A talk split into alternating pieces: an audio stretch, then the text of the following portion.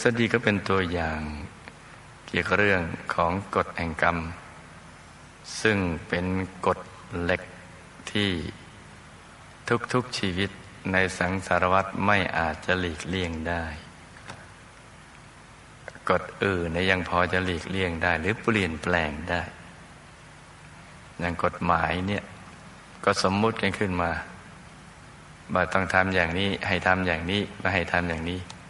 เพื่อเกิดความสงบสุขขึ้นในสังคม เดี๋ยวก็เปลี่ยนแปลงกันไป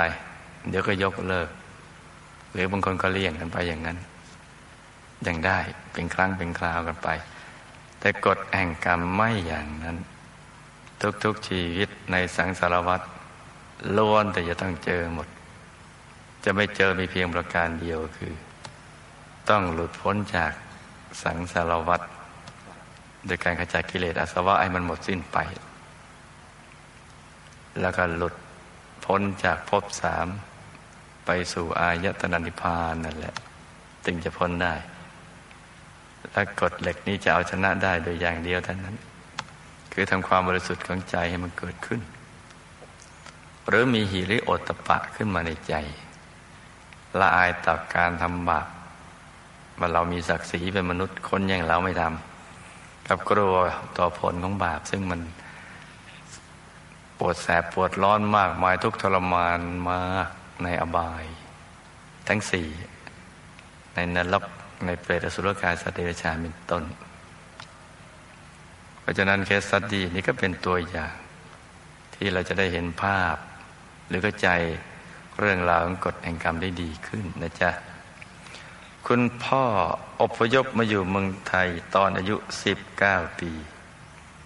ทำงานหาเงิน แล้วก็พาน้องชายอีกสองคนจากเมืองจีน มาอยู่เมืองไทย คุณแม่ย้ายมาอยู่คุณพ่อตอนคุณแม่อายุสิบเจ็ดปี มีลูกด้วยกันสิบคน อยู่ด้วยกันตั้งแต่อายุสิบเจ็ดปีเนะมีลูกด้วยกันสิบคนที่ได้เลี้ยงดูกันจนโต วงเล็บไม่นับที่ไม่ได้เลี้ยงเขาเขียนมาอย่างนี้แล้วก็ที่เลี้ยงนี่มีอยู่สิบที่ไม่ได้เลี้ยงไม่ได้นับ ปัจจุบันพี่สาวคนโตอายุเจ็ดสิบปี คนที่หนึ่งถึงสามอยู่เมืองจีน คนที่สี่ถึงสิบอยู่เมืองไทย คุณพ่อคุณแม่ช่วยกันสร้างฐานะขึ้นมา ได้ลูกคนโตช่วยทำการค้า จนสามารถสร้างฐานะครอบครัวดีขึ้น มีการซื้อที่ดิน มีร้านค้า ที่มีชื่อเสียงในจังหวัดเชียงใหม่ คุณพ่อหาเงินได้ก็ส่งกลับเมืองจีน ยอมอดเพื่อให้คุณย่าได้ใช้จ่าย ท่านมีคุณธรรมมาก คอยสอนลูกๆเหมือนที่คุณย่าสอน คุณพ่อท่านกล่าวว่าต้องรู้จักกตัญญูเลี้ยงดูพ่อแม่ปู่ย่าให้ดีซะก่อน และให้ช่วยเหลือญาติพี่น้อง ท่านไม่ค่อยจะได้ข่าววัด แต่ก็มีการนิมนต์พระสงฆ์มาทำพิธีที่บ้าน ทำบ้าง ใส่บาตรบ้างคุณพ่อบริจาคที่ดินสร้างเป็นสมาคมจีนแค่ที่จังหวัดเชียงใหม่ สังคมคนจีนแค่ให้ความเคารพท่านมาก ท่านสอนว่าการบริจาคที่ดินให้สร้างสมาคม เป็นการตอบแทนสังคม ท่านเสียชีวิตตอนอายุ 76 ปี เมื่อ 2526 เมื่อคุณพ่อเสียแล้ว คุณแม่ก็เป็นหัวหน้าครอบครัวแทน ท่านคอยสอนลูกหลานแบบสมัยของคุณย่า คุณแม่ผูกพันกับเมืองจีนมาก ได้ตั้งศาลบรรพบุรุษของตระกูลที่เมืองจีน ท่านจัดการเรื่องฮวงจุ้ยของคุณย่าและคุณปู่ ซึ่งตอนคุณพ่อยังมีชีวิตอยู่ติดค้างไม่ได้ทำราวปีสามเจ็ดธุรกิจครอบครัวที่ทำอยู่เริ่มมีปัญหา การค้าไม่ราบรื่น พี่น้องเริ่มคิดกันไปคนละทาง อีกทั้งคุณแม่ก็เจ็บป่วย ท่านจึงหมดแรงที่ทำงานต่อไป คุณแม่มีโรคประจำตัวคือ เบาหวานความดันสูง สุดท้ายก็มีเรื่องไตที่ไม่แข็งแรงมาอีก ช่วงระหว่างนี้ท่านเริ่มนึกถึงพระคุณของคนที่เคยช่วยเหลือ ท่านบอกลูกๆให้ไปตอบแทนบุญคุณ ช่วงปลายของชีวิต ท่านได้ถวายปัจจัยสร้างเสาค้ำมหาธรรมกายเจดีย์และได้ขึ้นไปปฏิบัติธรรมที่สวนบัว คุณแม่ท่านนั่งสมาธิเห็นหลวงปู่สดลอยขึ้นมาเป็นองค์สีทอง ท่านปีติมาก แล้วก็ได้สร้างพระธรรมกายประจำตัวหนึ่งองค์ ระยะสามปีหลังก่อนเสียชีวิต ท่านนั่งสมาธิที่ห้องพระก่อนนอนทุกคืน แล้วท่านจองเป็นประธานกฐินทุดงคสถานล้านนาปีสี่สอง แต่ว่าท่านมาเสียชีวิตกันเสียก่อน ลูกๆก็จัดการสารต่อความตั้งใจ เป็นประธานงานกฐินนี้ให้คุณแม่เรียบร้อย ท่านเสียชีวิตเมื่อปี 40 อายุ 84 ปี หลังจากคุณแม่เสียชีวิต ธุรกิจกลับเลวร้ายหนักลงไปอีก ญาติผู้ใหญ่บางคนมีความเชื่อว่า เสียชีวิตตอนเย็น เป็นช่วงเวลาที่คุณแม่เอาไปหมด ไม่เหลือสมบัติไว้ให้ลูกเลย อ่า อันนี้เป็นความเชื่อนะจ๊ะ แต่ความจริงมันไม่ใช่อย่างนั้นหรอก เสียตอนเย็นเอาสมบัติไปหมด ก็ไม่ใช่ว่าเสียตอนเช้าแล้วเอาสมบัติมาให้ครับมันก็ไม่ใช่นะครับเสียตอนไหนมันไม่ขึ้น ไม่เกี่ยวว่า เอามาให้หรือเอาไปครับเอาไปหรือเอามานะไม่มีนะไม่เกี่ยวนะ ไม่เกี่ยว ท่านหมดบุญหมดอายุไขนั่นก็ไปครับ ส่วนลูกๆก็แล้วแต่ว่าบุญใครบุญคนนั้นแหละ มีบุญก็จะรองรับสมบัติได้ ธุรกิจการงานก็จะเริญรุ่งเรือง ถ้าบุญหมดลักก็นาย รวยก็จน แข็งแรงก็ป่วยนะมันเป็นอย่างนั้น ปีสี่สองลูกๆก็เริ่มแยกย้ายกันไปทำมาหากินตามถนัดของตน แต่ละครอบครัวก็ต้องใช้จ่ายกันอย่างประหยัด และไม่สามารถแก้ไขภาระหนี้สินที่เกิดขึ้นได้ เจ้าหนี้ก็เริ่มเร่งรัดมากขึ้น อาจต้องถึงกับล้มละลายพอมีอย่างนี้มันก็กลุ่มเห็นไหมเจ้าว่าพอไม่มีมหาทานบารมีรองรับ สมบัติมันก็กระจายไปตรงนี้ชาวโลกไม่ค่อยจะเข้าใจอะไร พอมีบุญสมบัติมันก็มารวมกันพอหมดบุญมันก็กระจาย สมบัติเนี่ยเป็นของกลางๆที่ว่าสมบัติพรากันชม มันขึ้นอยู่ว่าใครมีบุญก็เอาไป ใครหมดบุญก็สมบัตินั้นก็พัดพลากไป ใครมีบุญก็ได้มา ผู้เล่าตอนนี้มีโรคประจำตัวคือ ไขข้อรูมาตอยด์ไอรูมาตอยด์นี่มันยังไงนะปวดตามข้อ เริ่มเป็นเดือนกุมภาพันธ์สี่สามซึ่งทำให้ทุกข์ทรมานมาก จะลุกขึ้นนั่งเดินนอน จะต้องมีคนคอยช่วยเหลือตลอดทำงานหรือเขียนหนังสือก็ไม่ได้ ข้อนิ้วข้อมือแข็งไม่หมด เขารักษาตัวกับหมอแผนปัจจุบัน ก็ให้ยาควบคุม อาการต่างๆก็ดีขึ้นเมื่อมาวัดก็ได้รับคำแนะนำจากกัลยาณมิตร ให้ไปหาหมอแผนอดีต ซึ่งรักษาแผนโบราณที่จริงมันแผนในอดีต ซึ่งรักษาโรคโดยการนวดน้ำมัน อบสมุนไพรควบคุมเรื่องอาหาร รักษาอย่างนี้อยู่ประมาณปีกว่าอาการก็ดีขึ้นตามลำดับ ช่วยเหลือตัวเองได้เกือบเป็นปกติ โอ้เก่งยัง ส่วนข้อต่างๆ ก็ยังโตผิดรูปร่างไปจากเดิม อาการปวดก็มีอยู่บ้างเล็กน้อย ถึงแม้ว่าธุรกิจที่ทำอยู่มีปัญหา สุขภาพไม่แข็งแรง แต่ลูกก็ไม่เคยขาดเรื่องการทำบุญเลย อธิษฐานบุญเป็นที่พึ่งทำทุกบุญที่ทราบข่าวบุญ บุญอะไรที่หลวงพ่อบอก ก็ทำทุกบุญ เพื่อที่จะได้เพิ่มบุญให้กับตนเอง แล้วก็พยายามทำใจผ่องใสอยู่ในบุญ กรรมจะได้ตามไม่ทัน ถูกต้องจ้ะถูกหลักวิชาเลย ซึ่งบางครั้งอยากทำบุญแต่ไม่มีเงินเลย ก็นึกขอให้มีเงินทำบุญ ก็น่าแปลกใจ ลูกค้าก็นำเงินมาจ่ายค่าสินค้าพอดี หรือบางครั้งมีเงินอยู่จำนวนหนึ่ง คิดว่าจะเอาเงินไปใช้หนี้ก่อน แต่ก็เปลี่ยนใจเอามาทำบุญก่อน เพราะว่าเงินจำนวนเล็กน้อยเอาไปใช้หนี้ก็ยังไม่พอ เปรียบเสมือนมีแผลใหญ่ มียาเพียงนิดเดียวมาใส่แผล แผลก็ไม่หาย คิดว่าบุญเราคงน้อยอยู่จึงประสบปัญหาธุรกิจอย่างนี้ โอ้ถามมาเยอะแยะ คุณย่าละโลกแล้วอยู่ที่ไหน ในบ้านปลายชีวิต ของคุณย่าต้องอยู่กับคนอื่น ที่ไม่ใช่ลูกหลานในสายเลือดตัวเอง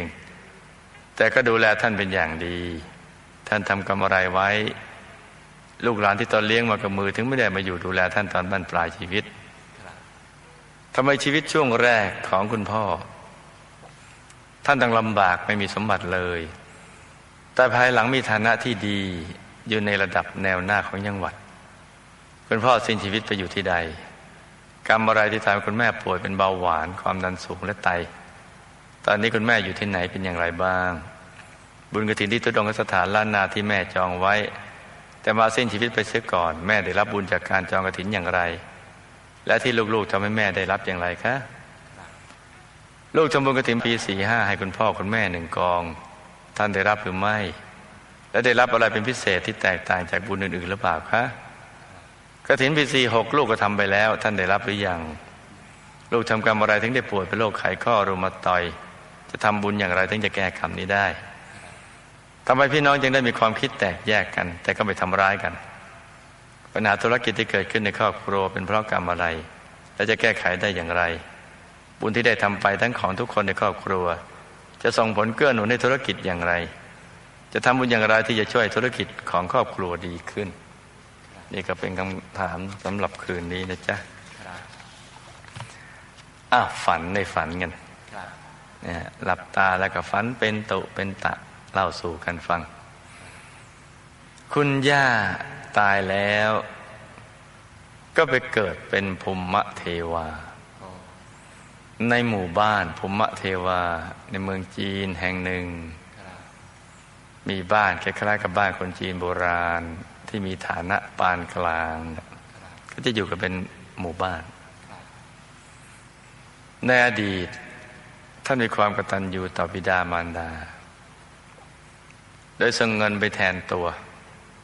นี่พบอดีตถึงท่านนะ มีความกตัญญูต่อบิดามารดา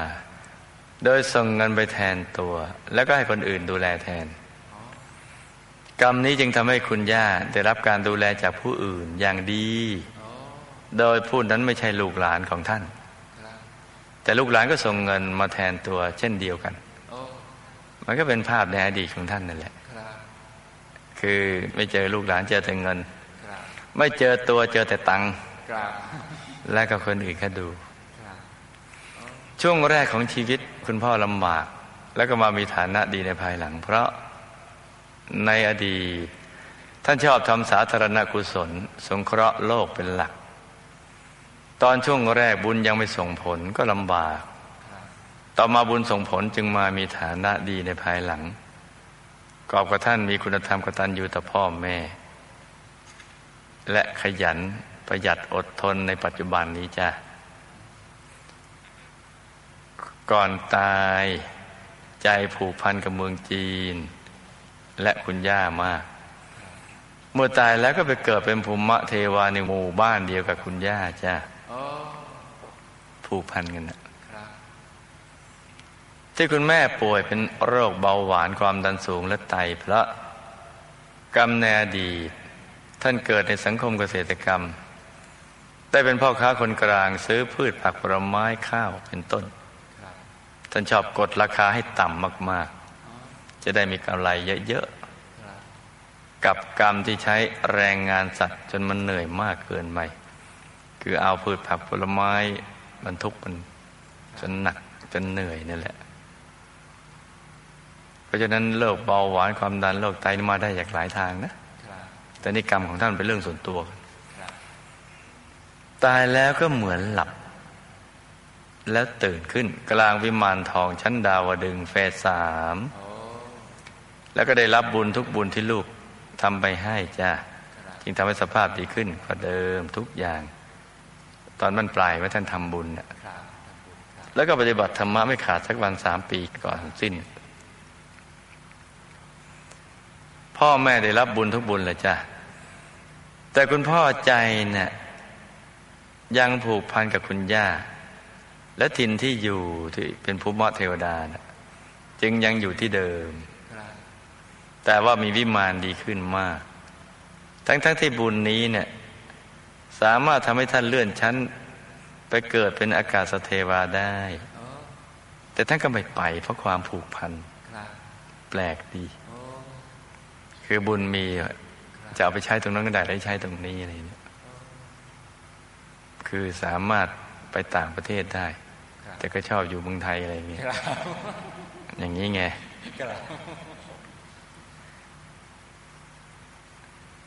ลูกเป็นโรคไขข้อรูมาตอยเพราะกรรมแนดี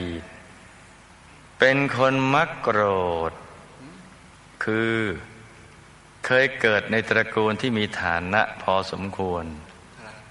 แต่เป็นคนมักโกรธ คือชอบโกรธ ความโกรธโกรธง่าย เวลาโกรธมักจะดุด่าว่า พูดจาไม่ค่อยเพราะ แล้วก็ทำลายข้าวของ รวมทั้งทำร้ายข้าท่าบริวารด้วยมือ เวลาที่ทำอะไรเนี่ย ด้วยมือด้วยเท้าอะไรก็ทำมันทำร้าย เวลาที่ทำอะไรไม่ถูกใจ ก็จะทำร้ายข้าทาสบริวาร แล้วก็เวลาเกลียดใครนี่ก็เกลียดแบบสุดๆเลยแบบไม่ยอมคืนดีเลย เกลียดเป็นอาชีพเนี่ยเขาเรียกว่าเกลียดถาวร มีความเกลียดที่มั่นคงอะไรเงี้ย ไม่ค่อยจะเลิก ที่จริงเราเป็นสาวกของพระสัมมาสัมพุทธเจ้าเนี่ย ซึ่งท่านไม่โกรธ แล้วสอนไม่ให้โกรธ แล้วก็สอนไม่ให้มักโกรธ เราก็ควรจะทำอย่างนั้นนะ หรือถ้าโกรธก็แป๊บเดียวให้มันหายไปซะ ครูไม่ใหญ่ยังไม่จองเวรใครเลย ไม่ผูกเวรใคร แต่ว่าใครไปจองกรรมก็แล้วแต่เขา คือกรรมเขาทำเขาเองแต่ว่าไม่ผูกกับเขาหรอก ไม่เอาหรอกแค่นี้ก็เหลือเฟือแล้ว วิธีแก้ไขคืออย่าเครียด อย่างหงุดหงิดง่าย ให้ทำบุญทุกบุญที่ทำอยู่แล้วนะดีแล้วจ้าโดยเฉพาะสมาธิจะทำให้ลูกใจสงบละเอียดมีความสุข รวมทั้งปรับเรื่องอาหาร และก็เรื่องอบนวดสมุนไพรอย่างที่กำลังทำอยู่นั่นแหละถูกต้องแล้วจ้ะอดทนนะลูกนะ อดทนไปสักนิดหนึ่ง เราโชคดีมีบุญ ที่ได้มาอยู่ในร่มเงาของพระพุทธศาสนา เรียนรู้เรื่องกฎแห่งกรรม แต่ว่าไม่ใช่ว่า เราจะยอมแพ้ แต่เราสู้ด้วยปัญญาด้วยสติด้วยปัญญา แบบผู้รู้ เหตุที่พี่น้องมีความคิดแตกต่างกัน แต่ไม่ทำร้ายกันก็เพราะ ทุกคนนะเครียด เพราะหนี้สินนั่นแหละจ้าก็จึงหาทางออกตามปัญญาของแต่ละคน คือต่างคนคิดอะไรก็ว่ากันไป คิดว่าต้องทำอย่างนั้นอย่างนี้มันกลุ้มอะไม่รู้จะทำอะไร ดีไหนที่ไม่โกรธกันเองเนี่ยซึ่งอันที่จริงนะถ้าจะให้แก้ปัญหาได้ ราะปัญหามันสามารถแก้ได้ แต่ทุกคนต้องสามัคคีกันนะลูกนะ แล้วก็มาร่วมใจกันสร้างบุญกุศลในช่วงที่บุญเก่ามีน้อย ให้มีบุญใหม่มากขึ้น แล้วก็ช่วยกันใช้สติปัญญาและกำลังใจในการแก้ปัญหา อย่ามัวโทษกันเอง ไม่เกิดประโยชน์อะไร ตอนนี้ใจจะต้องนิ่งให้มาก ๆ อใจสงบเดี๋ยวก็จะพบทางออก ปัญญาและกำลังใจเนี่ยก็จะเกิดขึ้นมา แล้วก็มันสั่งสมบุญทุก ๆ บุญให้มาก ๆ ยิ้มแย้มแจ่มใสก็หากันให้กำลังใจกัน เดี๋ยวก็แก้ไขได้ละจ้านึกถึงบุญให้เยอะ ๆ นะลูกนะ